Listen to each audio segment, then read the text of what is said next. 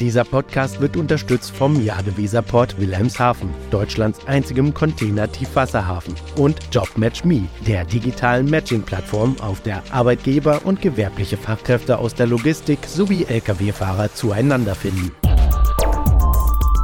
DVZ, der Podcast. News und Hintergründe der Woche. Warum spalten die Ergebnisse des Koalitionsausschusses die Transportwirtschaft? Wie blicken die Logistikweisen in die Zukunft? Was hat Amazon vor? Wo steht die Logistikbranche in Sachen Nachhaltigkeit?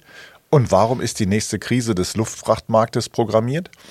Diese Woche stand ganz im Zeichen von Prognosen und Erwartungen und wieder einmal sorgten die Themen für reichlich Gesprächsstoff und teils heftige Diskussionen in der Transport- und Logistikbranche.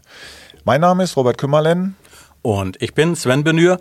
Herzlich willkommen zu einer neuen Ausgabe von DVZ die Woche, dem Nachrichtenrückblick der DVZ. Robert, drei Tage Klausur. So lange wurde noch nie in einem Koalitionsausschuss um Themen gerungen. Und dass es da richtig zur Sache ging, das hat man den Beteiligten angesehen. Jetzt liegt das 16 Seiten umfassende Kompromisspapier vor und was da für den Verkehrsbereich beschlossen wurde, lässt die einen jubeln und treibt bei anderen den Blutdruck hoch. Worum geht's denn dabei? Das, was da unterm Strich rausgekommen ist, finden vor allem die Vertreter der Schiene gut. Es sollen nämlich erhebliche Mittel für die Modernisierung und Erweiterung des Schienennetzes bereitgestellt werden. Allein die DB hat da in den nächsten vier Jahren einen Investitionsbedarf von 45 Milliarden Euro. Doch man muss dabei natürlich genau unterscheiden, wo die Gelder hinfließen sollen. Profitiert der Güterverkehr ebenso wie der Personenverkehr? Das ist die Frage. Ne? Peter mhm. Westerberger vom Verband Die Güterbahnen würden sich da wohl ein bisschen mehr Klarheit wünschen. Naja, aber Dirk Pflege von der Allianz Pro Schiene, der scheint dagegen aber wirklich hochzufrieden zu sein. Für ihn ist es zum Beispiel ein Fortschritt, dass der Zwang abgeschafft wurde, die Mauteinnahmen ausschließlich für den Erhalt der Straßeninfrastruktur zu verwenden. Aber wer zahlt denn da die Zeche? Na, wer wohl? Der Straßengüterverkehr. Ab Anfang des nächsten Jahres sollen nämlich die Mautsätze kräftig angehoben werden. Der dann fällige Aufschlag soll 200 Euro pro ausgestoßener Tonne CO2 liegen. Und das ist ganz schön happig. Der BGL und der DSLV haben gleich mal nachgerechnet und kommen auf Mehrkosten von 20 Cent pro Kilometer. Bezogen auf einen Euro 6 40 Tonner mit einem Durchschnittsverbrauch von 30 Litern Diesel auf 100 Kilometer. Und da bisher rund 19 Cent pro Kilometer fällig wurden, heißt das doch nichts anderes, als dass sich die Mautkosten verdoppeln werden.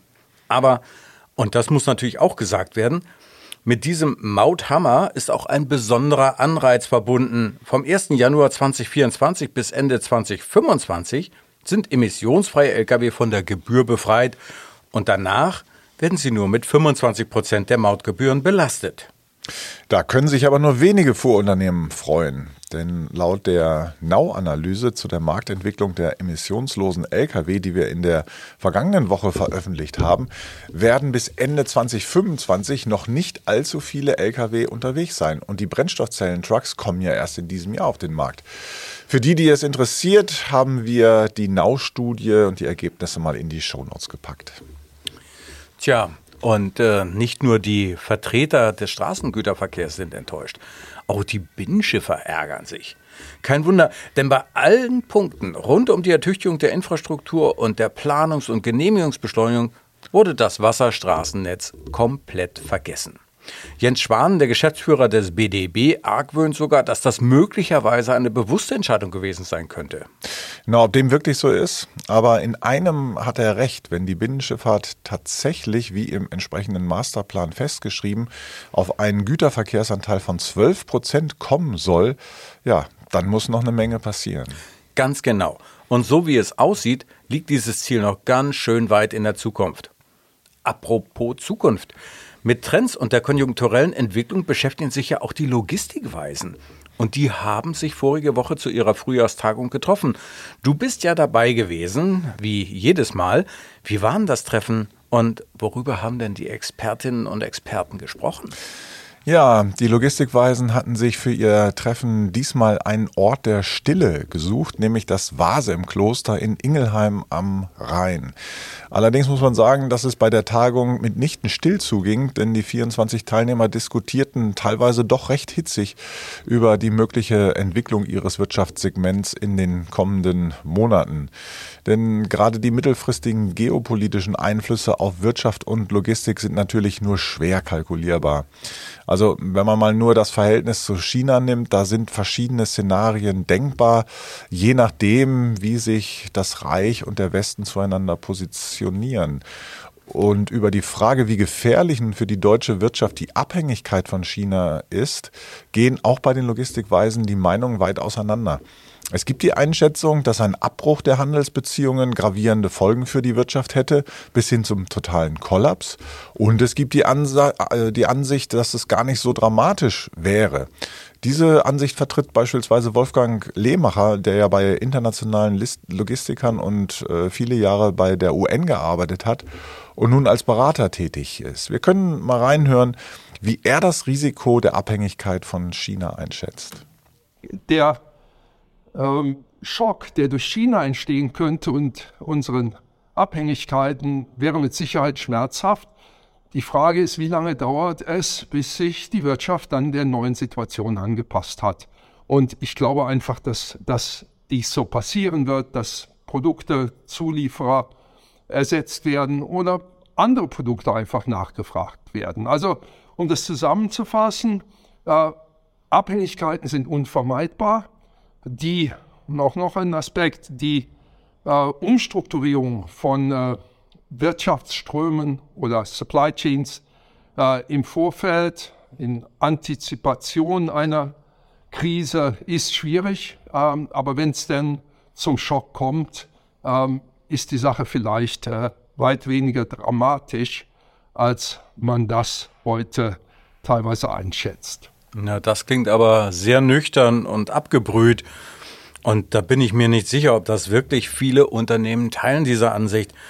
Allerdings geht derzeit ja niemand davon aus, dass es tatsächlich zu einem Handelsabbruch kommt, wie es im Falle Russlands gewesen ist. Und dann muss man natürlich auch beachten, dass einige deutsche Unternehmen bereits Strategien entwickelt haben, um die Abhängigkeit zu reduzieren. Es geht natürlich nicht von heute auf morgen, denn es ist mitunter der Aufbau neuer Produktionsstandorte oder die Erschließung neuer Beschaffungsquellen notwendig. Das dauert ja Monate, wenn nicht gar Jahre. Naja, kommen wir mal zu einem anderen Thema. Und zwar mich als Technikredakteur interessiert natürlich, äh, wie die Logistikweisen auf die technischen Entwicklungen blicken. Da gibt es ja doch eine ganze Menge, was jetzt gerade hochgepoppt ist. War das denn auch ein Thema?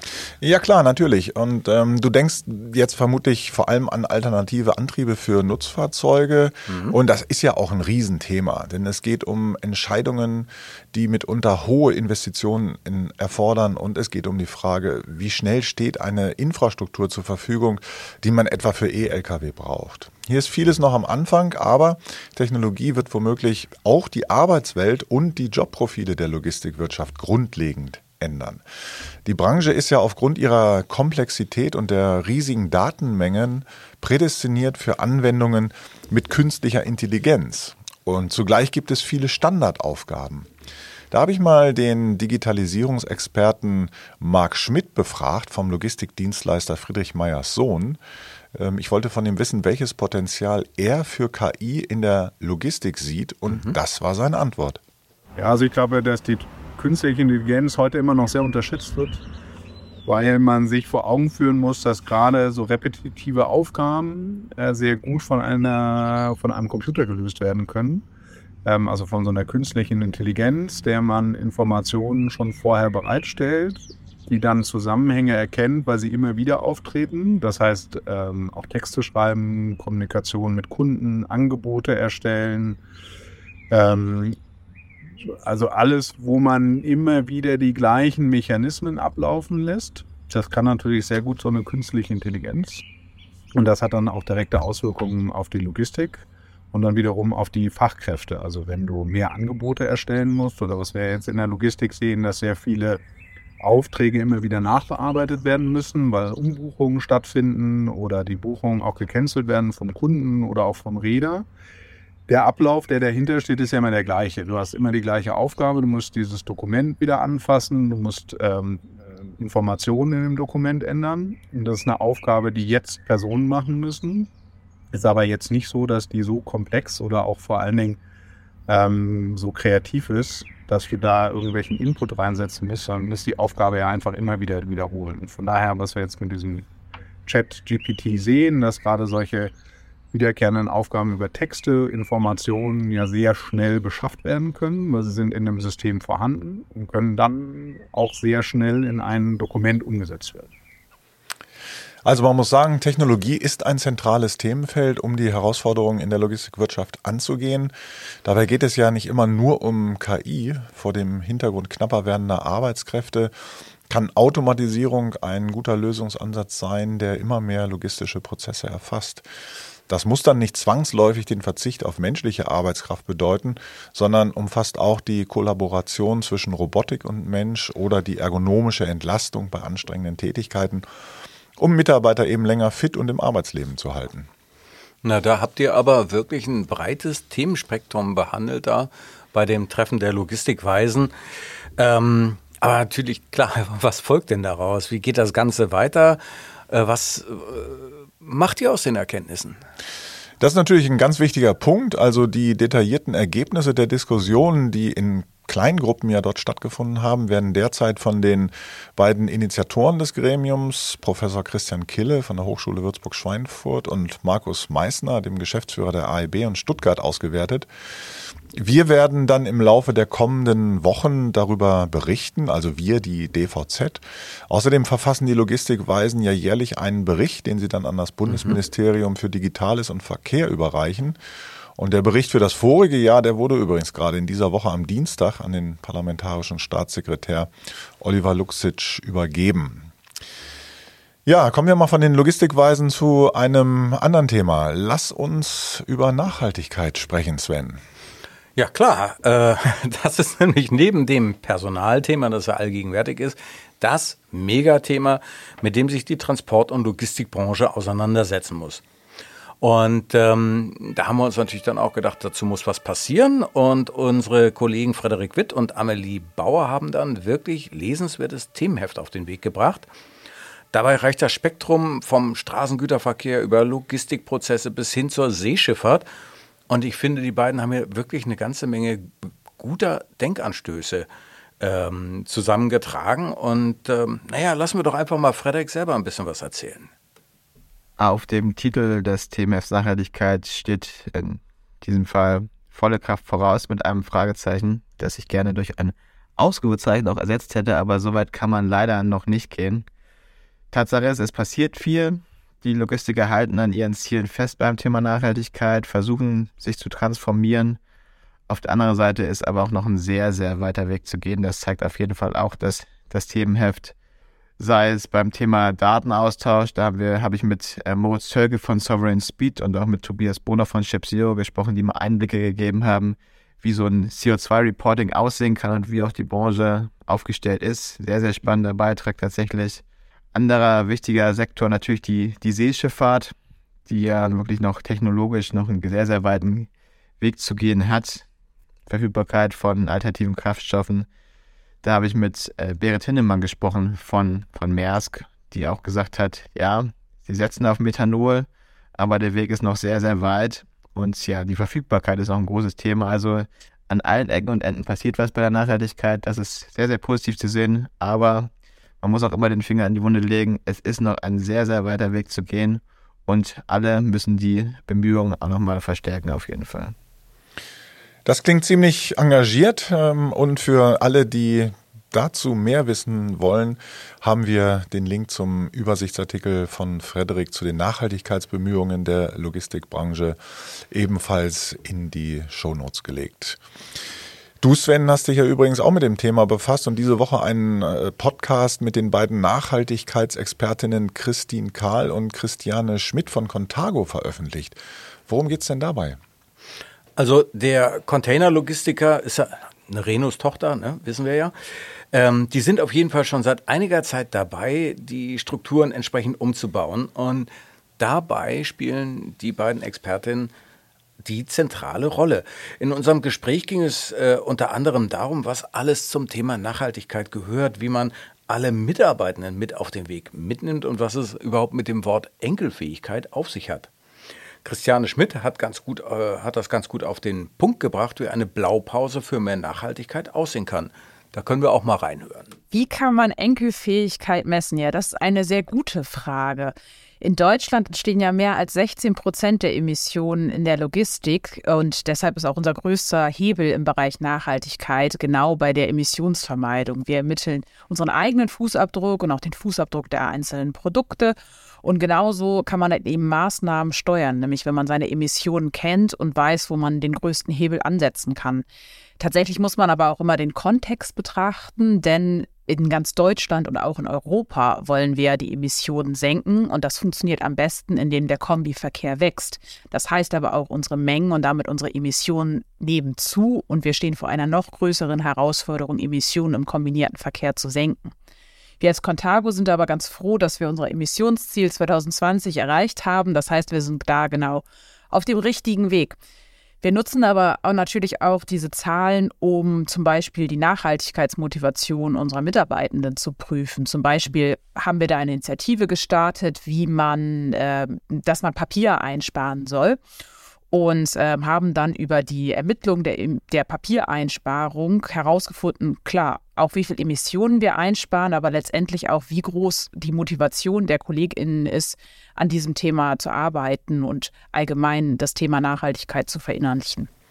Auch sehr spannend. Es geht, aber da muss halt mehr dahinter stehen als nur ein Bekenntnis. Und was ich sonst noch so gehört habe, zeigt, dass es wirklich harte Arbeit ist, ein Transport- oder Logistikunternehmen auf Nachhaltigkeit und Umweltschonung zu trimmen. Da braucht es wirklich sehr engagierte Menschen. So, Sven, jetzt haben wir drei wirklich extrem wichtige Themen angeschaut, aber die Woche hatte ja noch einiges mehr zu bieten. Lass uns doch mal einen Blick auf die Schlagzeilen werfen. Na klar, Robert. Wie du weißt, ist der Name Amazon ja für viele Menschen in der Logistik ein rotes Tuch. Und die Äußerungen von Deutschlandchef Rocco Bräuninger dürften wieder für ein wenig Aufregung sorgen. Der sagte nämlich, dass Amazon in das B2B E-Commerce-Geschäft investieren und damit die Marke Amazon Business nach vorne bringen will. Zudem soll sich das vor einem Jahr gestartete An Angebot äh, Amazon Global Logistics mittlerweile in Europa richtig gut etabliert haben. Aber natürlich ist auch bei dem Online-Händler nicht alles Gold. So hat Bräuninger zwar nicht bestätigt, dass Amazon jetzt auch in Richtung Kontaktlogistik geht, wie es in der Branche gerüchteweise kolportiert wird, aber er sagte, dass man in Logistikzentren, die nicht ausgelastet sind, Flächen untervermietet. Na, dann mal schauen, wo das hinführt. Ich fand es übrigens auch spannend, dass sich der Verkehrsausschuss des Bundestages in einer Anhörung mit der Krise des Straßengüterverkehrs beschäftigt hat. Nicht zum ersten Mal, aber dafür intensiv. So warnte zum Beispiel BGL-Chef Dirk Engelhardt gewohnt nachdrücklich davor, dass in Deutschland aufgrund des demografischen Wandels in ein, zwei Jahren englische Verhältnisse herrschen könnten. Ob da die von CDU und CSU geforderte Einstufung des Fahrerjobs als Mangelberuf für Abhilfe sorgen kann, vielleicht in Kombination mit einem deutlich erleichterten Berufszugang für Fachkräfte aus Drittstaaten? Also da ist wohl Skepsis angesagt, denn in der Vergangenheit ist viel zu wenig getan worden, um den Beruf attraktiv zu machen. Tja, fast schon erstaunlich ist, was hingegen der ungarische Transportdienstleister Waberas bei der Forschung seiner Jahreszahlen dazu äußerte. Da hieß es, man habe die Löhne erhöht und verzeichnet daher keinen Fahrermangel. Hm, erstaunlich. Gleichzeitig verwies man auf ein Rekord-EBIT von 33,3 Millionen Euro. Also es scheint doch zu funktionieren, dieser Spagat zwischen wirtschaftlichen Zielen und einer angemessenen Behandlung des Fahrpersonals. Angemessen. Das ist ein gutes Stichwort. Unangemessen scheint ja der Ton zu sein, den Jim Costa, seines Zeichens demokratisches Mitglied des US-Repräsentantenhauses, anschlug, als er zusammen mit drei Kollegen den Ocean Shipping Antitrust Enforcement Act in das Parlament einbrachte. Ohne ein Blatt vor den Mund zu nehmen, sprach er von ausländischen Monopolen, die manipulieren und unfaire Geschäftspraktiken anwenden würden. Der World Shipping Council zeigte sich konsterniert und bat um mehr Sachlichkeit in der Diskussion. Na, das wird noch weitergehen. Ja, massiven Gegenwind spürt übrigens auch die Luftfrachtbranche. Hier geht es aber nicht um Regularien, sondern schlicht und ergreifend um einen Markt, der gerade in die Knie geht. Dazu hat unser Kollege Oliver Link eine sehr gute Analyse veröffentlicht.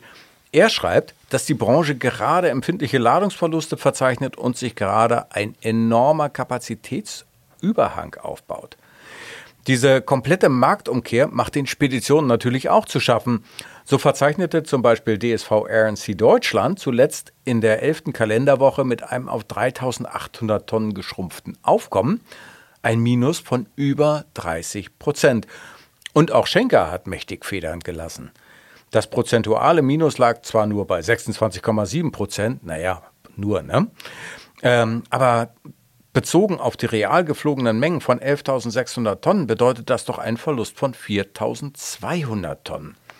Vor diesem Hintergrund fragt man sich natürlich, was die Luftfahrtplayer mit den georderten neuen Maschinen noch anfangen wollen. Interessant sind noch zwei Unternehmensmeldungen. So will Navid Thielemann der sich in den letzten fünf Jahren vom Mitgesellschafter der Overseas Logistics Services zum Chef einer 16 Beteiligungen umfassenden Unternehmensgruppe entwickelt hat, künftig noch mehr Gas geben. Sein Ziel ist es unter anderem, weitere Unternehmen zu übernehmen und einzugliedern. Von wem lässt er sich dabei beraten? Von hm. Ex-Duisburg-Chef Erich Starke. Spannend.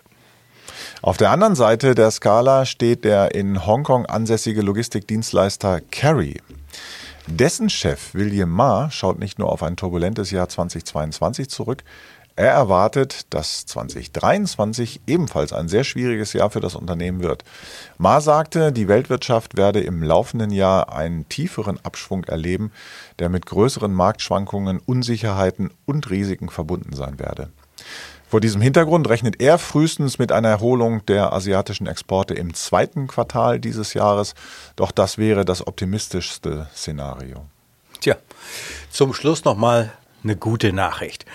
Denn Tirol, Bayern und Südtirol haben sich zusammengesetzt und sie haben sich endlich zum Brenner Transit geeinigt. Die drei Länder wollen nämlich das ungeliebte Blockabfertigungsregime durch ein Slotsystem ersetzen, dessen Basis ein länderübergreifendes Verkehrsmanagement sein soll.